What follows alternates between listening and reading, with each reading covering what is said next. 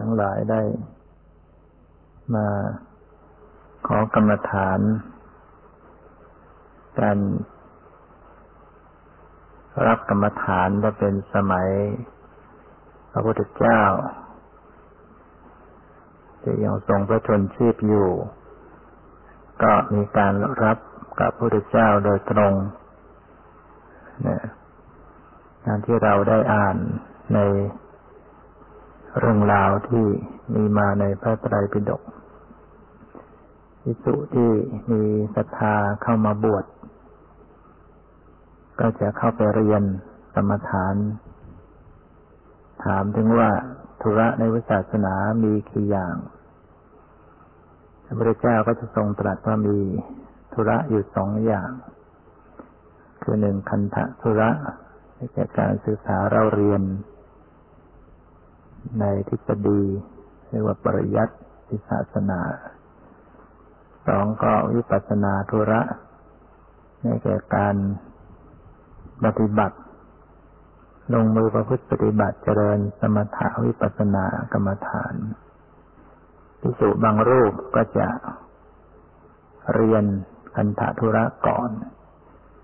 แต่บางองค์ก็จะเรียนวิปัสสนาเลย โดยเฉพาะองค์ที่บวชมาในภายหลังคือท่านบวชมาเมื่ออายุมากแล้ว ก็จะขอพระเจ้า ขอเรียนวิปัสสนา ขอกรรมฐานจากพระองค์ แล้วก็ปลีกตัวออกไปประพฤติปฏิบัติเนี่ยออกไปอยู่ที่สงบวิเวก คนไม้ราวป่าเรือนว่าง แล้วก็ตั้งใจบำเพ็ญประพฤติปฏิบัติ เมื่อพระเจ้าปรินิพานไปแล้ว การขอกรรมฐานก็รับจาก พระสงฆ์สาวกในสมัยนั้นซึ่งยังเป็นพระหันมีพระหันอยู่ ต่อต่อมาก็ รับกันต่อต่อมาจะยังไงก็ตามเราก็ยังต้องถวายตัวต่อพระพุทธเจ้าจะมีการพิธีขอมอบชีวิตถวายต่อพระพุทธเจ้า เพื่อผู้ที่จะประพฤติปฏิบัติต้องต้องยอมสละว่าชีวิตนี้เราถวายต่อพระพุทธเจ้าแล้ว เราก็จะได้ไม่มีความวิตกห่วงใยไม่มีความปริวิตกอะไร ชีวิตชีวิตนี้เราได้ ถือว่าถวาย กับพระเจ้าไปแล้ว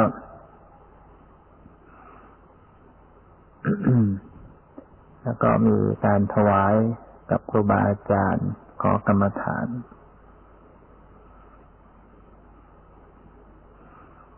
นำไปประพฤติปฏิบัติ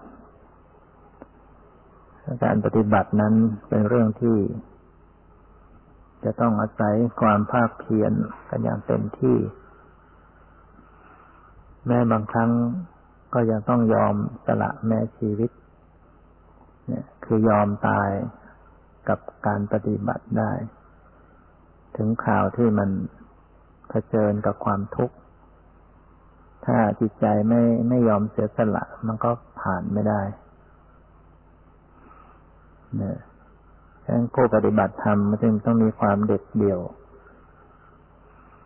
สำหรับการ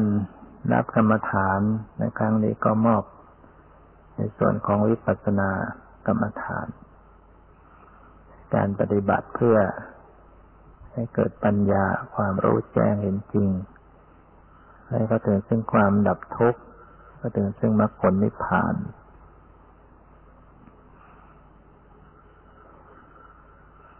วิปัสสนานั้นก็จะต้องอาศัยการเจริญสติกำหนดดูรูปนามที่ปรากฏนะสตินั้นเป็นตัวปฏิบัติการ ซึ่ง ตัวปฏิบัติการนั้นที่จริงก็ไม่ใช่มีตัวเดียว แต่เราเรียกย่อๆเพียงแค่สติหรือเรียกว่าสติสมัชัญญะ แต่ความจริงแล้วก็ต้องมีพักพวกร่วมมือกันทำงาน ที่เป็นองค์มรรคเนี่ยองค์มรรคแปดมีสัมมาทิฏฐิความเห็นชอบสัมมาสังกัปปะดำริชอบ สัมมาวาจากล่าววาจาชอบสัมมากรรมตะทำการงานชอบสัมมาอาชีวะเลี้ยงชีพชอบสัมมาวายมะเพียรชอบสัมมาสติระลึกชอบสัมมาสมาธิตั้งมั่นชอบนะทั้งแปดนี้เป็นตัวปฏิบัติการนะปฏิบัติที่ไหนก็ปฏิบัติที่รูปนาม ที่ที่ปฏิบัติเรียกว่ากรรมฐานเหมือนกับสถานที่ทำงานเนี่ยคนเราจะเวลาจะทำงานอะไร ก็ต้องมีสถานที่ทำงาน การจะปฏิบัติวิปัสสนา ก็ต้องมีที่ปฏิบัติ ที่ตั้งของสติที่ตั้งของจิตเรียกว่ากรรมฐานกรรมฐานกรรมฐานเนี่ยหมายถึง ที่ตั้งของการกระทำหมายถึงการกระทำทางจิตใจในการเจริญภาวนาต้องต้องมีที่ตั้ง ที่ตั้งของสติเพื่อให้เกิดปัญญาหรือเป็นวิปัสสนาก็ต้อง เป็นรูปนามสติต้องกำหนดไว้รู้ที่รูปนาม แล้วก็ต้องเป็นรูปนามที่กำลังปรากฏ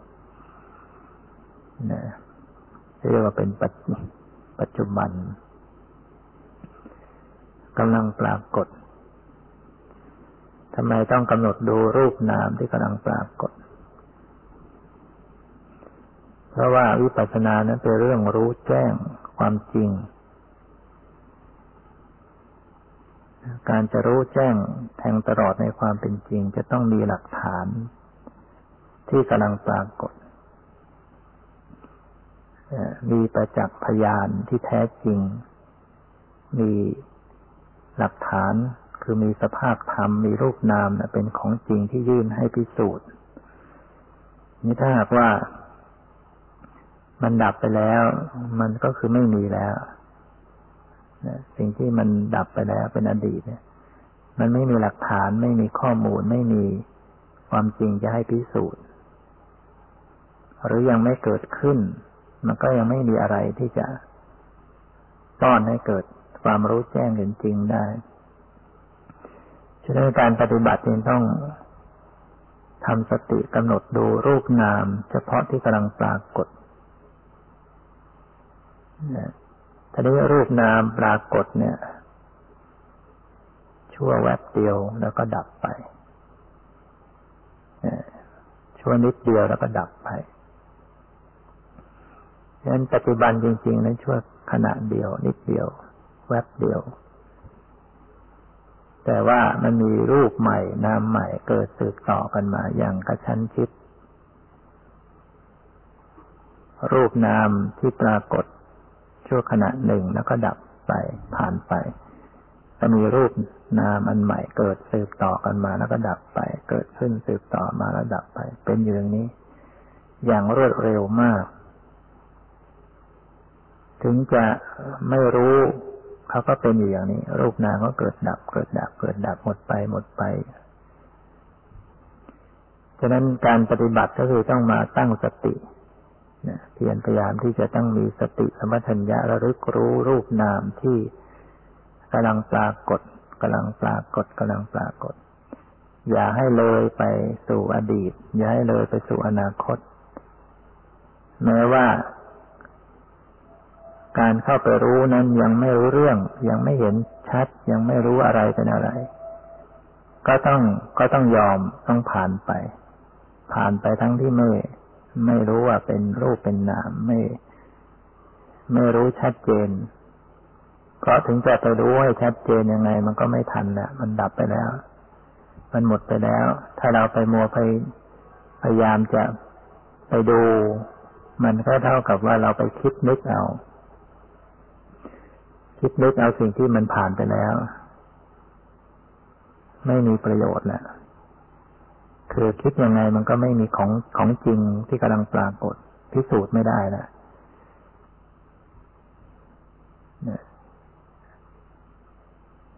ต้องพิสูจน์สิ่งที่กำลังปรากฏ จึงไม่ต้องไปพะวงถึงสิ่งที่ผ่านไปแล้ว เพราะอะไรเพราะว่าสิ่งที่กำลังปรากฏเป็นปัจจุบันมันมีมาอยู่เรื่อยๆ มันมีมาทุกขณะตลอดเวลา เพียงตั้งสติให้มันตรงอยู่กับปัจจุบันไว้ มันก็จะรับรู้รูปใหม่นามใหม่ ที่กำลังปรากฏ ผ่านไปแล้วก็มีรูปใหม่นามใหม่ แล้วก็ตั้งสติไว้อยู่กับปัจจุบันไว้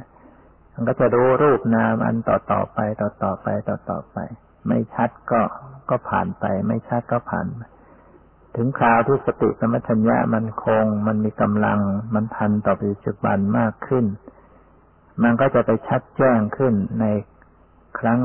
หน้าต่อไปนั่นแหละแล้วก็ชัดเจนแจ่มแจ้งกันอยู่ที่แค่ชั่วแวบเดียวที่เป็นปัจจุบัน ความรู้ความเห็นมันไปชัดอยู่แค่นั้น ฉะนั้นผู้ปฏิบัติ จะต้อง ใจเย็นในการปฏิบัติ อย่าคิดว่าเราจะต้องเอาให้ได้ ทันที แล้วก็ไปพยายามเพ่งเล็งลงไปเงี้ยมันก็ไม่ได้ไม่เห็น เพราะว่าไปมันจะทำให้ไปกลบไปเลย เลยไป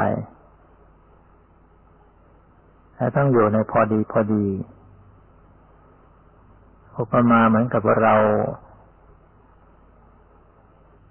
จะสนได้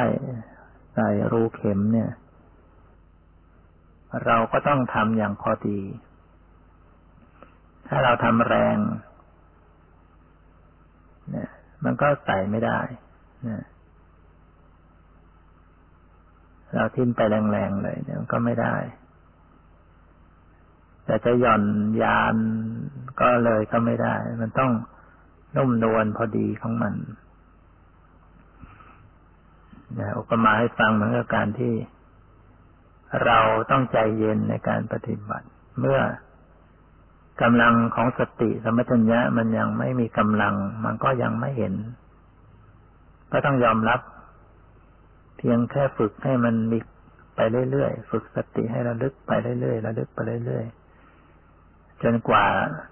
มันจะส่งต่อกำลังกันไปในครั้งต่อๆไปนะต้องมีความพอดีไว้การปฏิบัตินะข้อสำคัญ การวางพื้นฐานของจิตใจต้อง ต้องพอดี อย่าให้มีความทยานอยาก อยากสงบ อยากจะสำเร็จ อยากจะให้ได้อย่างนั้นอย่างนี้จะทำให้ เราไปทำแบบกดข่มเพ่งเลงบีบบังคับ มันก็จะเกิดความเคร่งเครียดขึ้นมาแทนนะต้องทำอย่างปกติก็ดีพอดี แต่ก็ต้องมีสติมีสมาธิมีการประคับประคองกันตามสมควร ประมาอีกอย่างเหมือนกับเราจับนกไว้ในอุ้งมือเนี่ย เราจะจับให้นกมันอยู่ แต่ก็ไม่ใช่บีบมันตาย จับให้นกมันอยู่ของมันได้อย่างไม่ต้องเจ็บ ไม่ต้องอตาย แต่ก็ไม่ให้มันบินหนีนะต้องประคองประคองไว้ กดเลยทีเดียวก็ไม่ได้ ปล่อยคายทีเดียวเลยมันก็บินหนีเมื่อการที่เราจเจริญสติกำหนดดูรูปดูนามเนี่ย ก็ต้องมีการประคับประคอง มีสติมีสมาธิ มีความตั้งมั่นอยู่กับรูปกับนามที่กำลังปรากฏ แต่ก็ให้มันพอดีพอดีไม่เพ่งเลงบังคับแต่ก็ไม่ใช่ ปล่อยเผลอเลอไปนะมีสติคอยรู้คอยดูอยู่อย่างประคับประคองอยู่อย่างนี้ว่า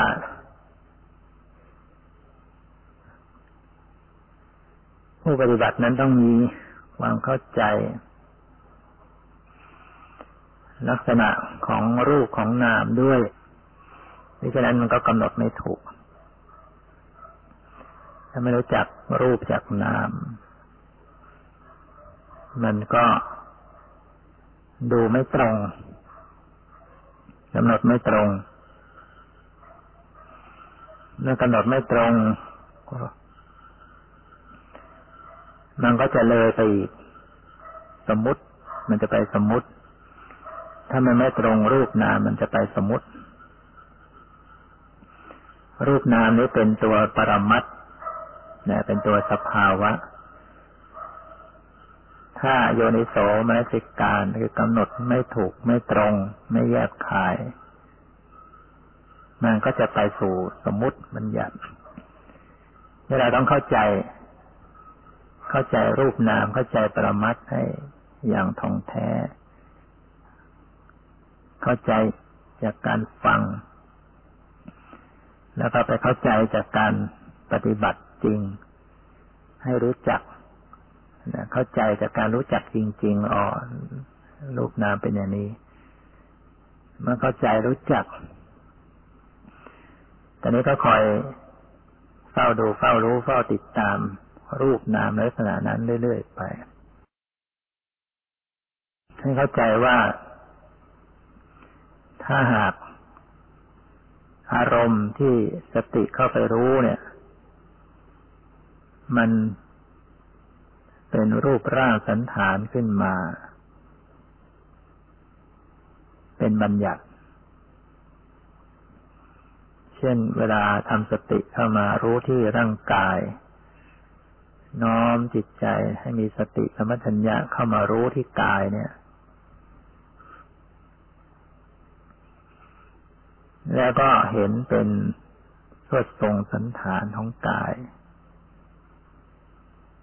เป็นแขน เป็นขา เป็นศีรษะ เป็นลำตัว แขนขาก็เป็นท่อน พับงออยู่ลำตัวศีรษะ เป็นเสวดทรง เป็นสันฐานรวมไม่ว่าเป็นรูปร่าง จะเป็นรูปร่างบางส่วนของกายหรือจะเป็นรูปร่างทั้งตัวก็ตาม ให้รู้ว่าอารมณ์เหล่านี้เป็นสมมติ นะไม่ใช่ปรมัตแต่ก็จัดเป็นกรรมฐาน เอามาเป็นกรรมฐานได้ คือเอามาเป็นที่ตั้งของของจิตของสติได้สำหรับเพื่อความสงบเนี่ยต้องย้ำว่าสำหรับเพื่อความสงบ ถ้าผู้ปฏิบัติต้องการที่จะดำเนินจิตใจให้เกิดความสงบมีสมาธิ ก็เพ่งดูรูปร่างสันฐานน้องกายนี้ได้ ซึ่งก็อยู่ในหลักของการปฏิบัติสติปัฏฐานเราพิจารณากายในกาย ในข้ออิริยาบถ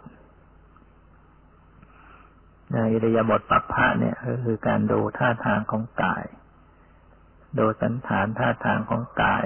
หรือนึกรู้ในความหมายของกายว่านั่งอยู่ ซึ่งผู้ปฏิบัติใหม่ ๆ เอามาใช้ได้กำหนดดูรูปร่างสันฐาน รู้ความหมายรู้ตัวเองว่านั่ง นั่งก็รู้ว่านั่ง เห็นสันฐานท่าทางของกาย แต่ให้รู้ว่านี่คือกรรมฐานที่ก่อให้เกิดความสงบ ยังไม่ยังไม่ใช่อารมณ์ที่เป็นปรมัตที่จะให้เกิดเป็นวิปัสนา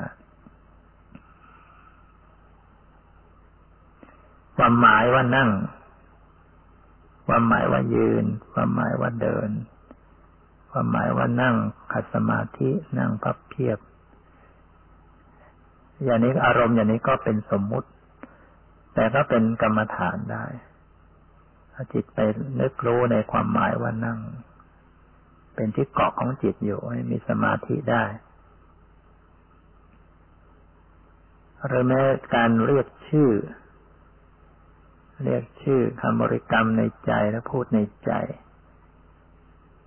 เช่น มีการบริกรรมว่านั่ง นั่งหนอ ยืนหนอ เดินหนอ พองหนอยุบหนอหรือว่า เข้าออกหรือพุทโธอันนี้เป็นเป็นการเรียกชื่อ เป็นภาษา เป็นคำพูดในใจ อารมณ์เหล่านี้ก็เป็นสมมุติจะเป็นสัทธะบัญญัติ เป็นนามบัญญัติ แต่ก็เป็นกรรมฐาน คือเป็นที่ตั้งของจิตของสติให้เกิดความสงบบริกรรมเรียกชื่อเหล่านี้ก็ผูกจิตไว้ให้อยู่กับกาย อยู่กับลมหายใจได้ จะให้รู้ว่ากรรมฐานอย่างนี้เป็นไปเพื่อความสงบแต่ในส่วนที่เป็นปรมัตส่วนที่เป็นรูปเป็นนาม ซึ่งเป็นอารมณ์ของวิปัสสนานั้นเป็นอย่างไร ส่วนที่เป็นปรมัตที่เป็นรูปเป็นนามนั้น จะต้องไม่มีการนึกคิดขึ้นมา ไม่ต้องนึก ใช้ระลึกรู้สัมผัสไปตรงๆ แล้วก็พบสิ่งที่ปรากฏขึ้นมานั่นแหละเป็นปรมัตอย่างการที่เห็นว่าแขนขาหน้าตาท่าทางของกายความหมายว่านั่งว่ายืน มันต้องมีการนึกแล้วมีสัญญาเข้ามาจำได้ หมายรู้ จึงจะบอกได้ว่านั่งหรือยืนหรือเดิน มีสัญญาความจำเข้ามาจึงจะบอกจึงจะเห็นเป็นท่าทางของกาย ซึ่งมีสัญญาความจำมันก็ต้องมีการนึกแต่นี้มันจำจนชำนาญมันก็ไม่ต้องออกแรงนึกสามารถจะมองเห็นแขนขาหน้าตาในใจได้ง่ายเราจะนึกถึง พุทธรูป เนี่ย มันก็ต้องนึกนะต้องนึกขึ้นมาถึงจะเห็นได้ในใจ อย่างนี้อารมณ์อย่างนี้เป็นสมมุติเพราะว่าต้องเกิดจากการนึก แต่ปรมัตนี้ไม่ต้องนึก ใช้ระลึกรู้ตรงๆกับสิ่งที่ปรากฏ อย่างที่กายเมื่อใส่ใจสติสมัชัญญะเข้าไป รับรู้ตรงๆ ก็พบว่า มีเย็นมีร้อน มีอ่อนมีแข็ง มีหย่อนมีตึง มีเคลื่อนไหวในกาย มีความรู้สึกสบายไม่สบาย อันนี้คือปรมัตเมื่อเย็นมากระทบมันก็รู้สึกเย็น ก็รู้ตรงนั้นตรงที่กระทบ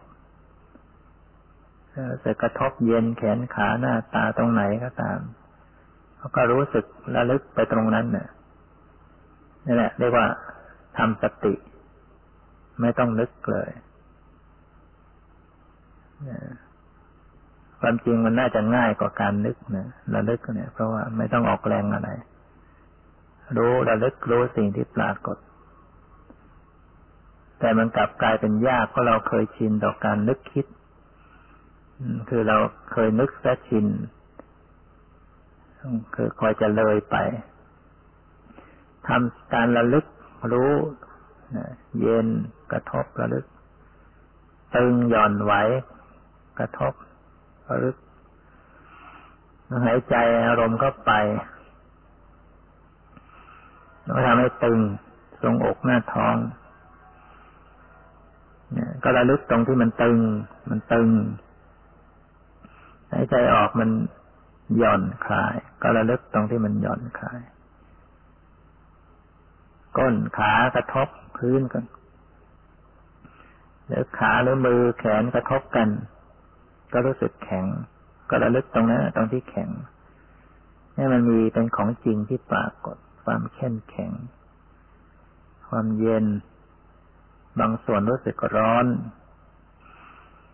หายใจออก ลมไปถูกเผาผ่านแล้วก็ร้อน ผ่านจมูกมาก็รู้สึกอุ่นๆเวลาหายใจเข้าไปที่แรกมันเย็นๆเวลาหายใจออกมันร้อน หรือว่าในท้องบางส่วนร้อน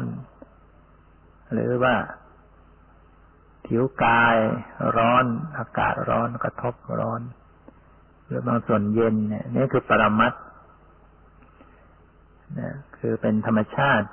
ปรมัตก็คือธรรมชาติจริง ๆ ที่มีอยู่เป็นอยู่จริง ๆ ที่ต้องปฏิบัติและลึกรู้รูปนามหรือปรมัตนี่ก็เพื่อจะให้ เกิดปัญญารู้ตามความเป็นจริง ให้เห็นชีวิตนี้คือสักแต่ว่าเป็นธรรมชาติ ไม่เป็นสัตว์เป็นบุคคล เพราะว่า จิตใจของบุรุชนหลงผิดยึดผิดมานาน ยึดเป็นเป็นตัวเป็นตนอยู่ เป็นเราเป็นของเรา เป็นสัตว์เป็นบุคคลเป็นของเที่ยงเป็นสุขเป็นของสวยงามมา หลงผิดอยู่ยึดผิดอยู่ มันทำให้กิเลสต่างๆ ตามมาเป็นขบวน แล้วก็เป็นทุกข์พอกิเลสเกิดขึ้นบีบคั้น จิตใจก็ทุกข์เดือดร้อน สร้างกรรมต่างๆ มีการกระทำก็เกิดวิบากเกิดผลเป็นทุกข์เกี่ยวข้อง เกี่ยวพันไปไม่จบไม่สิ้นก็จำเป็นต้องมาปฏิบัติเพื่อให้เกิดความรู้แจ้งเห็นจริง คือให้รู้ว่าชีวิตนี้สักแต่ว่าเป็นเพียงธรรมชาติ ไม่เป็นตัวตนไม่เป็นเราเป็นของเรา ธรรมชาติอันนี้เราจัดเรียกว่า ส่วนหนึ่งก็เรียกว่ารูป ส่วนหนึ่งเรียกว่านาม สิ่งใดเกิดขึ้นแล้วก็สลายตัวแตกดับไปเท่านั้นไม่สามารถรับรู้อารมณ์ได้ก็เรียกสิ่งเหล่านั้นว่ารูป เรียกปรมัตเหล่านั้นว่ารูปธรรม ถ้าปรมัตอันใดธรรมชาติอันใดที่เกิดขึ้น รับรู้อารมณ์ได้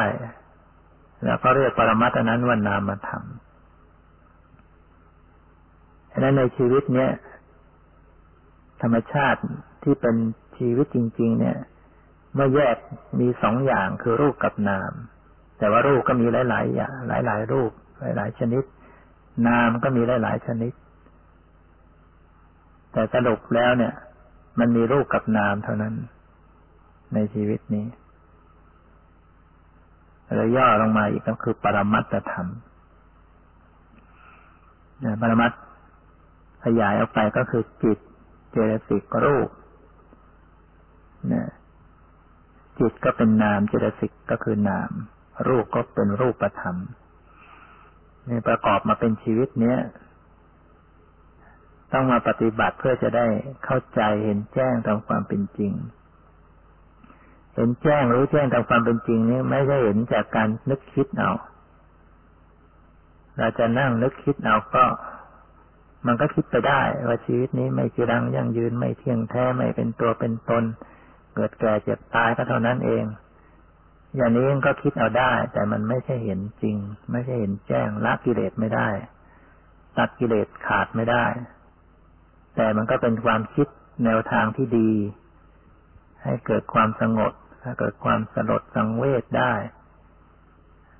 แต่จะตัดขาดไม่ได้ถ้าจะตัดกิเลสขาดต้องมีปัญญารู้แจ้งแทงตลอดตามความเป็นจริง เพราะฉะนั้นจึงต้องมีสติกำหนดดูรูปนามปรมัตที่กำลังปรากฏจริง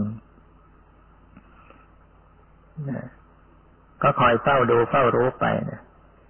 รูปนามที่กาย ซึ่งมีความเย็นความร้อน ความอ่อน ความแข็งความหย่อนความตึง มีเวทนาก็เป็นนาม ให้รู้สึกสบาย รู้สึกไม่สบาย มันน้อยแล้วก็ดูว่ามันสบาย ที่จริงมันก็ยังทุกข์อยู่นั่นแหละท่านชีวิตนี้จึงท่านจึงกล่าวว่าทุกข์เท่านั้นตั้งอยู่ ทุกข์เท่านั้นเกิดขึ้น ทุกข์เท่านั้นตั้งอยู่ ทุกข์เท่านั้นดับไปคือรูปนามเนี่ยมันเกิดขึ้นตั้งอยู่ดับไปมันเป็นตัวทุกข์ ต้องมาปฏิบัติให้มันเห็น แจ้งเห็นในที่นี้หมายถึง ไม่ใช่เห็นเป็นภาพ ไม่ใช่เห็นแบบตาเนื้อ ที่หลับตาแล้วก็เห็นเป็นภาพ เป็นมโนภาพ ไม่ใช่อย่างนั้น เห็นอย่างนี้มันเป็นความรู้สึก เห็นด้วยญาณญาณทัศนะความเห็นด้วยปัญญาเนี่ย มันเป็นตัวรู้เห็นเป็นตัว คำท่านใช้คำว่าเห็นเนี่ยแต่ไม่ได้หมายถึงว่า เห็นแบบตาเห็นนั้นเป็นแบบความรู้สึกเอาไปรับรู้ในความรู้สึกจะได้เวลากำหนดรูปนามเนี่ยกำหนดที่กายไปรับรู้ที่เย็นร้อนเนี่ยรู้สึกขึ้นมาเนี่ยเรียกว่าเห็นนะถ้าเราเป็น กลัวว่าจะไม่รู้ไปนึกมากเกินไป มันก็เป็นภาพเป็นมโนภาพขึ้นให้มันเลยไป ถ้าเราเป็นกลัวว่าจะไม่รู้ไปนึกมากเกินไป มันก็เป็นภาพเป็นมโนภาพขึ้นให้มันเลยไปอารู้แค่ความรู้สึกรู้สึกลูกตาตาเนื้อเราอยู่ธรรมดาธรรมดา ใช้ตาใจใช้ กระแสจิตไปรับรู้ ไม่ใช่นั่งจ้องเพ่งดูด้วยลูกตานะยังก็ปวดตา หรือว่าก็เป็นภาพนิมิตขึ้นมาได้ วางลูกตาเนื้อธรรมดาธรรมดา ใช้ตาใจใช้ความรู้สึกไปรับรู้กันทีนี้นอกจากว่าทางกายแล้วก็มีทาง มโนทวารทางจิตใจ ทางจิตใจมันก็มีความนึกคิดจะคิดโน่นคิดนี่คิดเรื่องนั้น คิดเรื่องนี้เรียกว่ามันถูกปรุงแต่งอยู่ ให้ทำสติตามดูรู้เท่าทันต่อความคิด อย่าไปตามที่เรื่องของความคิด ไม่ต้องไปถามว่านี่เราคิดเรื่องอะไร คิดว่ายังไง ไม่ต้องไปอย่างนั้น ถ้าไปอย่างนั้นก็ไป ไปสู่เรื่องของความคิด ให้รู้เพียงแค่ลักษณะของความคิด ดูแค่ลักษณะว่าคิด ก็รู้คิดเนะี่ยพอละเวลามันคิดนึกขึ้นมามีสติขึ้นมารู้ออกคิด รู้แค่นั้นเห็นลักษณะของความคิดขณะหนึ่งหมดไป พอรู้ทันมันก็หมดไปทันที ก็พอกันแค่นั้น ถ้ามันคิดขึ้นมาอีก ก็รู้ขึ้นมาอีก แล้วก็หมดไปแค่นั้นเอง ได้เห็นนิดหนึ่งว่าอ๋อความคิดนี่หมดลง พอรู้ก็หมดสภาพลงพอเผลอเอาคิดขึ้นมา รู้พอรู้ ความคิดหมดลง เรื่องของความคิดก็ขาดลงเหมือนกันนะให้ตามดูรู้เท่าทันความคิดนึก มันมีการนึกการตรึกการนึกการวิพากษ์วิจารณ์ไปในอารมณ์ต่างๆ นั่นแหละคือปรมัตคือนามธรรม เวลามีการนึกตรึกนึกขึ้นมาในจิตใจสติก็รึกรู้ออกดูลักษณะการนึกการตรึก อันนี้คือปรมัตถ์แต่ด้วยในในความนึกคิดนั้นน่ะ เมื่อจิตมันตรึกนึกคิดแล่นไปสู่เรื่องราวต่างๆ อดีต อนาคต มันก็จะเกิดปฏิกิริยาเป็นความรู้สึกพอใจบ้าง ไม่พอใจบ้าง เกิดความ ไม่สบายใจขึ้นฟุ้งซ่านบุดกิดลำคาญท้อถอยเบื่อหน่ายเล่าร้อนในจิตใจ อาการเหล่านี้ก็เป็นของเป็นปรมัตเป็นธรรมชาติ ที่เป็นอยู่จริง ๆ ก็ทำสติระลึกพิจารณาอาการหรือปฏิกิริยาในจิตใจเหล่านี้ไป เข้าไปรู้ว่าอ๋อในใจไม่สบาย ก็ดูดูลักษณะความไม่สบายว่ามันเกิดขึ้น มันกำลังแสดงความไม่สบายอยู่ หรือมันจางลงหรือมันหมดไป เดี๋ยวมันหงุดหงิดแล้วก็ดูอาการที่หงุดหงิดมันจะหงุดหงิดอยู่ อย่างนั้นหรือมันจะจางลงหรือมันจะหมดไปหรือมันจะเกิดขึ้นอีก มันเศร้าหมองมันขุ่นมัวก็ดูความเศร้าหมองความขุ่นกำหนดรู้ไปเฉยๆอย่างนั้นแหละ ไม่ได้ไปทำอะไร ดูเฉยๆดูแบบไม่ได้ไปใส่ ให้เขาว่าต้องเป็นอย่างนั้นเป็นอย่างนี้คล้ายๆว่าเขาเกิดก็เกิดเขายังอยู่ก็อยู่เขาจะหมดไปก็หมดไปก็แล้วแต่เขา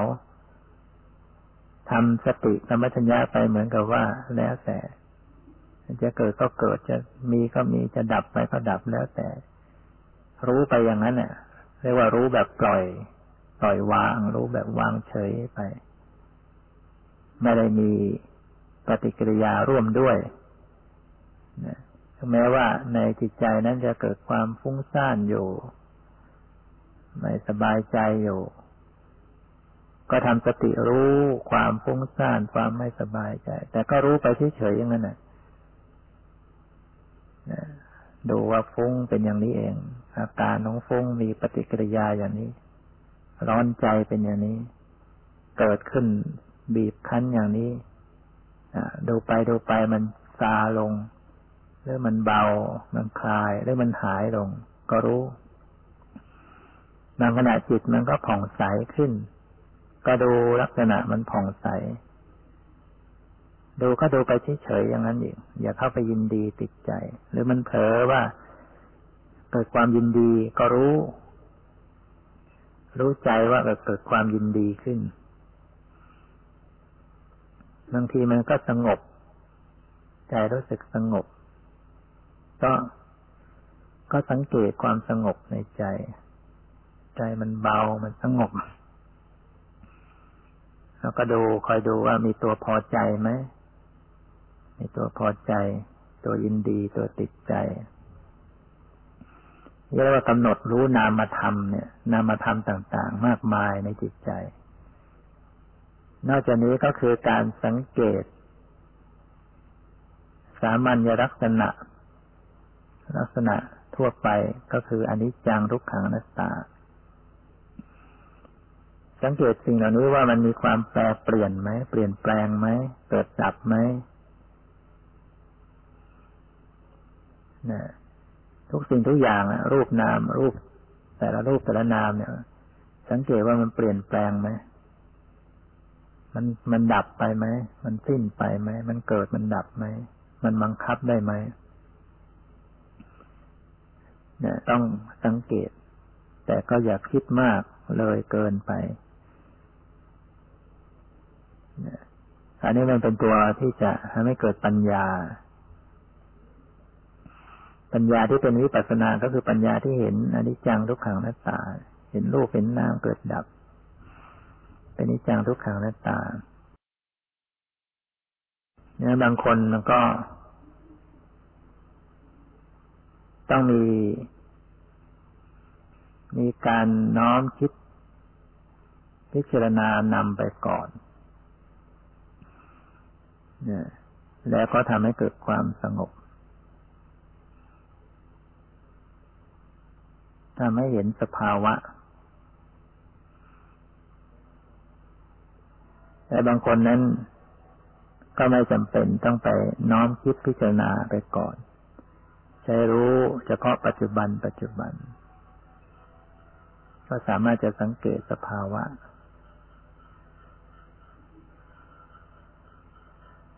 บางคนก็ไม่เหมือนกัน บางคนได้พิจารณาอะไรต่างๆ แล้วก็รู้สึกว่าจิตใจอยู่กับตัวอยู่กิดความสงบดี จะให้ระลึกรู้ปรมัตเป็นปัจจุบันปัจจุบันเลยทำไม่ได้ทำไม่อยู่ อันนี้ก็เป็นสิ่งที่ทำไปตามนั้นได้ แต่ให้รู้ว่า มันยังไม่ได้เป็นวิปัสสนาบางคนถนัดในการจะพิจารณาสังขารร่างกายเงี้ย พิจารณาร่างกายเป็นของไม่ปฏิเป็นของปฏิกูล เป็นของไม่สะอาด เต็มไปด้วยอวัยวะปอดตับไส้อวัยวะต่างๆ มีเลือดมีเนื้อมีผมขนเล็บฟันหนัง พิจารณาแล้วก็รู้สึกว่าจิตใจอยู่กับตัวเอง สงบ บางคนต้องถนัดอย่างนั้น ก็เอามาทำมาพิจารณาได้ จิตก็จะอยู่กับตัวเอง มีสมาธิสงบ แต่พอถึงจุดหนึ่งแล้วก็หยุดการนึก ใช้ระลึกความรู้สึกเอา ความหมายของร่างกายที่เป็นของไม่สะอาดไม่สวยงามเป็นโนภาพนั้นก็จะต้องอันตรธานไปเหลือได้แค่ความรู้สึกรู้สึกนี่ก็สำหรับบางคนนั้นเป็นมีลักษณะแนวโน้มไปลักษณะจะต้องมีการกำหนดต้องพิจารณาสังขารร่างกายอย่างนั้น บางคนก็ไม่ไม่ ไม่จำเป็น บางคนก็มีความจำเป็นหรือแม้แต่การที่จะทำอย่างอื่นนะก็ทำมาก่อนได้ เพื่อให้เกิดความสงบทำอย่างไรอย่างไรก็ได้ ที่มันเป็นไปเพื่อความสงบ มาถึงจุดหนึ่งแล้วก็ ละสมมติออกไป เหลือแต่ปรมัตรู้ปรมัตที่ปรากฏเป็นปัจจุบันบางคนนั้นกำหนดไปแล้วเนี่ย มักจะเคร่งตึงเนี่ยเคร่งตึงในส่วนสรีระร่างกาย โดยเฉพาะถ้ามีการทำติดต่อกันอยู่กับพุทธปฏิบัติติดต่อกันเป็นเวลานานๆหลายๆวันขึ้น เกิดความไม่สบายเจ็บปวดกำหนดในร่างกายรู้สึกมันเจ็บ อย่างเช่นมันเจ็บที่หน้าอกทรงอกพอกำหนดทีไรต้องเจ็บเหมือนกับถูกทิ่มแทง ก็คือลมนั่นแหละลมหายใจมันเข้าไปแล้ว มันก็ไปดันไป อัดกันก็ทำให้เจ็บ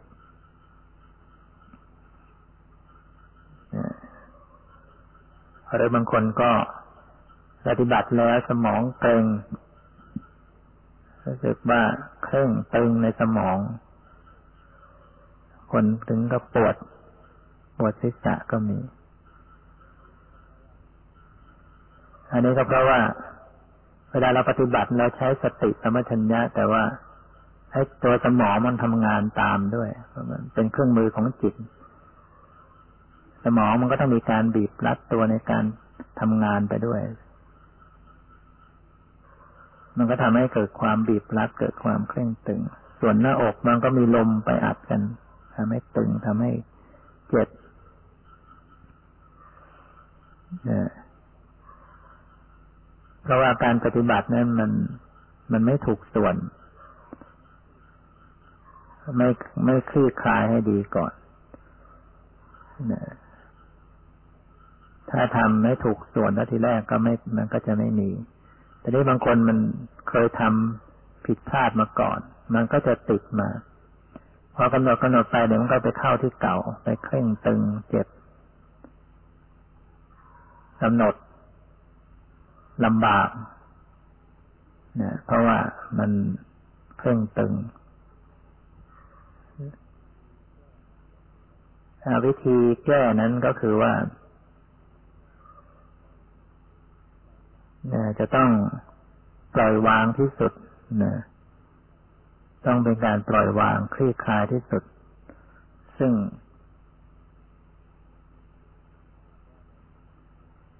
ถ้าหากว่ามัน มีความรู้สึกเคร่งตึงมาที่ศีรษะเนี่ย ก็สติมาจับรู้ในศีรษะในสมองนั่นแหละที่มันมีความเคร่งตึงเนี่ย แต่ว่าเข้าไปรู้แบบปล่อยวางที่สุด ผ่อนตามที่สุด คลี่คลายที่สุด ซึ่งตรงนี้ก็ต้องอาศัยมีความสามารถพอ ถ้าเรา มีความสามารถพอ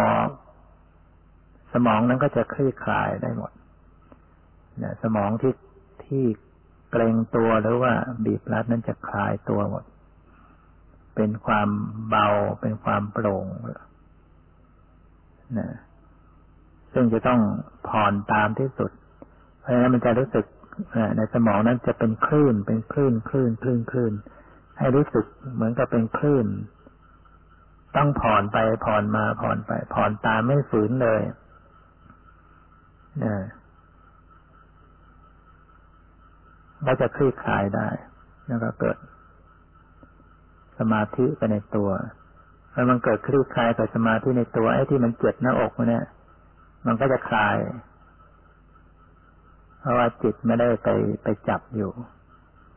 จิตมาจับในศีรษะในสมองคลี่คลายได้ พอมันทุกอย่างมันคลายถึงแม้กำหนดไปที่ทรงอกที่ทุกส่วนของกายก็จะไม่มีอาการเจ็บปวด ไม่มีความเจ็บไม่มีความตึง แต่ในทางนี้ทางนั้นผู้ปฏิบัติต้องต้องเก่งต้องมีความชำนาญ เพราะการกำหนดในสมองเนี่ย มันเป็นเรื่อง เป็นเรื่องกระชั้นชิดที่สุด มันติดตัวที่สุด ถ้า ผ่อนคลายไม่เป็นแล้วมันจะยิ่ง จะกลายเป็นยิ่งเคร่งตึงเคร่งเครียดเนี่ยยังมีโยมบางคนนั้น ที่เข้ากรรมาฐานอยู่ เคยปฏิบัติผิดมาก่อน แล้วเข้ากรรมฐานได้นี่แล้วก็ปวดศีรษะเนี่ยปวดศีรษะมาก การมาสอบอารมณ์ดูแล้วก็รู้ว่า เกิดจากการที่จิตเนี่ยมันวิ่งเข้ามาอยู่ในสมอง คือมันจะมารู้แต่ในสมองแล้ว มันก็ยิ่งบีบตัว เพราะว่าจิตเมื่อไปอยู่ตรงไหนเนี่ย ไปรับรู้ตรงไหน มันสามารถจะสะกดเอาไว้ว่าตรงนั้นก็ทำให้ปวดศีรษะนะก็แนะให้แก้ไขดังที่กล่าวนั้น แต่ว่า ถ้าทำไม่เป็นเนี่ยผ่อนคลายไม่ถูก ไม่มีความสามารถ มันก็ก็ไม่ได้ผลก็ทำไม่ได้ ยิ่งทำไปก็ยิ่งเร่งตึง ก็ต้องให้แก้ง่าย ๆ แบบอื่นไปก่อน เช่นให้พยายามดึงเอาจิตลงมาสู่ข้างล่าง มารับรู้ข้างล่าง แกก็บอกว่ามันไม่ยอมลงคอยจะไปรู้แต่ในสมอง ก็เลยบอกว่ามีวิธีอย่างก็คือต้องนั่ง ให้ร่างกายมันปวดขามันปวดเนี่ยมันก็ดึงลงมาเองหรือว่าใช้การเคลื่อนไหวอิริยาบถต้องเคลื่อนไหวอิริยาบถใช้สติกำหนดกับการเคลื่อนไหว ก็ค่อยดีขึ้น แต่ก็ยังไม่วาย จิตก็ยังคอยจะไปอยู่ในสมองดังนั้นถ้าหากคนที่ปฏิบัติผ่อนคลายเป็นเนี่ย ก็ปล่อยเลยจิตไปอยู่ในสมองไปรับรู้ในสมองก็อยู่ตรงไหนก็อยู่ตรงนั้น แต่ว่าจะไม่ฝืน จะไม่ฝืนเลยเนี่ย ผ่อนมันจะผ่อนตาม มันจะรู้สึกคลื่นไปยังไงก็ผ่อนไป ไปซ้ายไปขวาไปยังไง มันจะคลายหมด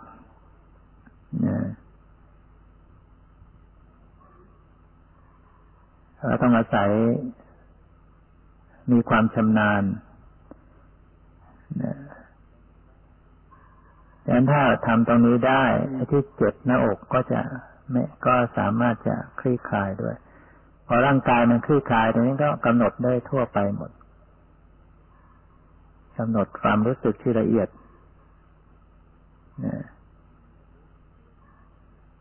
ถ้ามันมีทุกขเวทนาอยู่เนี่ย มันก็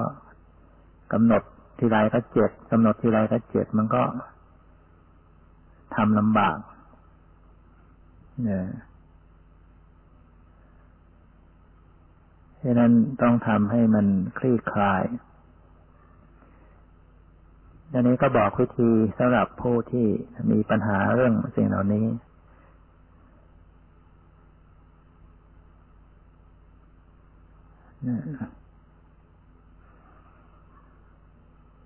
สรุปแล้วการประพฤติปฏิบัตินั้นต้องทำสติให้อยู่กับปรมัตอยู่กับรูปนาม เป็นปัจจุบันอย่างปกติ คืออย่าใส่ความยินดีเข้าไป อย่าใส่ความยินร้ายเข้าไป ให้ดูอย่างกลางกลางดูอย่างปล่อยวางแต่ถ้าหากว่ายังทำสติอยู่กับปรมัต ไม่ได้ไม่ถูก ก็ต้องไปเริ่มจากการเพ่งสมมุติมาก่อนได้ เพ่งรูปร่างสันฐาน เพ่งความหมายบริกรรม ดูลมหายใจเข้าออก แล้วค่อยเชื่อมโยงมาสู่ความรู้สึก มารับรู้ความรู้สึกในกายความไหวความตึงความเย็นร้อน เชื่อมไปสู่จิตใจความรู้สึกความนึกคิด จนในที่สุดก็ทิ้งสมมติออกไป เหลือแต่ความรู้สึกเหลือปรมัตให้เป็นปกติเป็นกลาง ใช้ความสังเกต ความเปลี่ยนแปลงความเกิดดับ อย่างพอดีพอดีนะถ้าทำถูกต้องมีสติที่ฝึกฝนมีกำลังก็จะเกิดการรู้เห็นความเกิดดับ ของรูปของนามอย่างมากมายอย่างรวดเร็ว ให้เกิดความรู้สึกไม่เที่ยงเป็นทุกข์เป็นนักตา นั่นแหละก็จะถือว่าได้ปฏิบัติเข้าสู่วิปัสสนา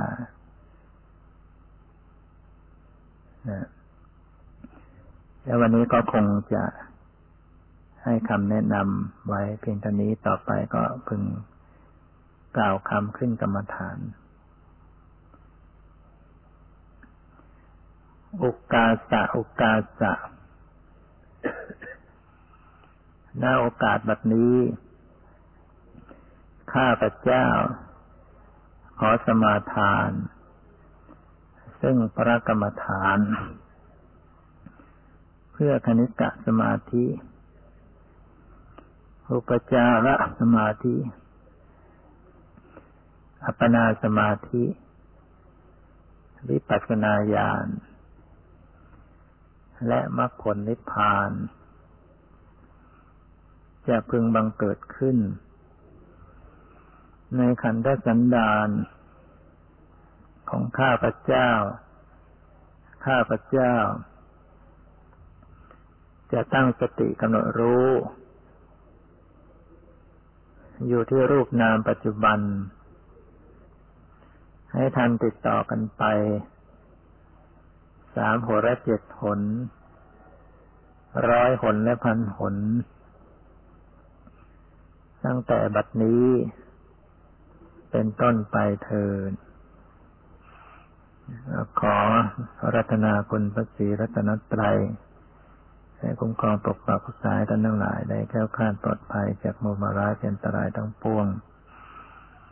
มีการมีการประพฤติปฏิบัติที่เจริญก้าวหน้ารู้เห็นสภาวธรรมตามความเป็นจริง จึงเข้าถึงซึ่งความพ้นทุกข์คือพระนิพพานเทิน จิตใจมาสัมผัสรู้ที่กาย สังเกต ความรู้สึกในกาย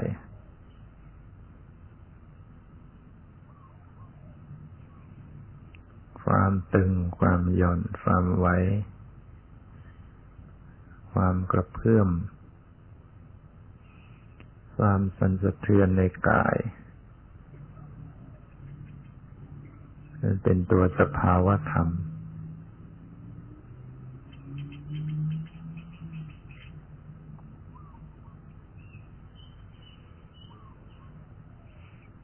กำหนดรู้เบาๆ ดูเบาๆ รู้เบาๆ อย่าจ้องเพ่งเกิน ดูอย่างวาง เฉย ดูอย่างปล่อยวาง ดูแค่ดู รู้แค่รู้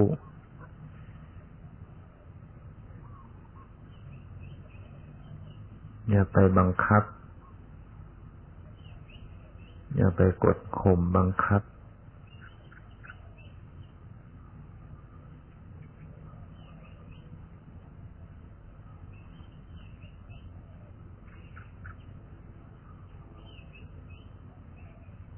รู้ตัวทั่วพร้อม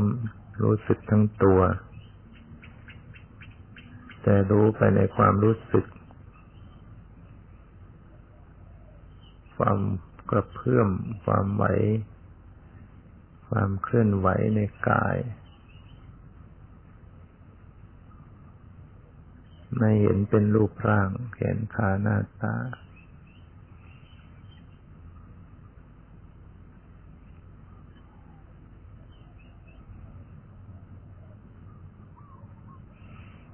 พร้อมการดูจิตใจ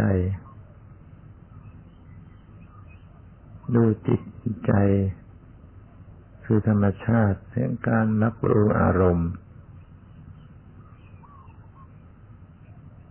จิตจะรับรู้อารมณ์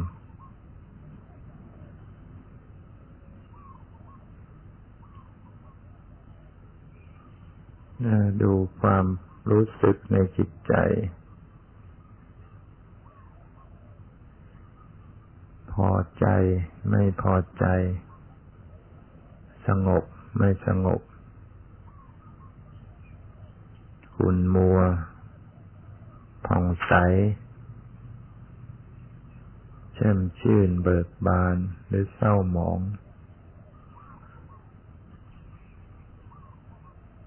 เวลาจิตมันตรึกนึกขึ้นมา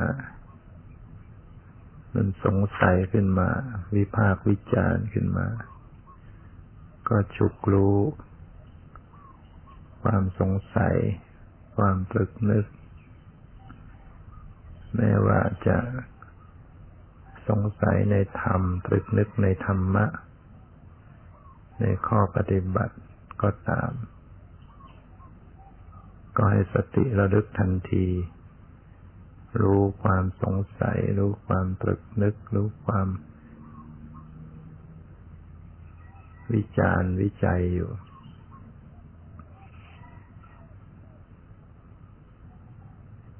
ให้ดูว่าจิตมันจะส่งออกนอก ให้รู้ทัน ปฏิบัติธรรมจะต้องส่งภายใน รู้อยู่ภายในตนเอง อย่าส่งออกไปข้างนอกถ้ามันเผลอ มันก็ออกไปข้างนอก ไปคิดเรื่องนั้นไปคิดเรื่องนี้เรียกว่าส่งออกนอก ก็รู้สึกกลับเข้ามารู้ภายในให้มันวนเวียนอยู่กับภายใน อยู่ในกายอยู่ในจิต ได้ยินเสียงก็รู้ที่ตัวเองเนี่ยเสียงก็ดีได้ยินก็ดีเขาเกิดขึ้นที่ตนเอง ระลึก เสียงที่กระทบหูได้ยินเกิดขึ้นระลึก ดูความหวั่นไหวในจิต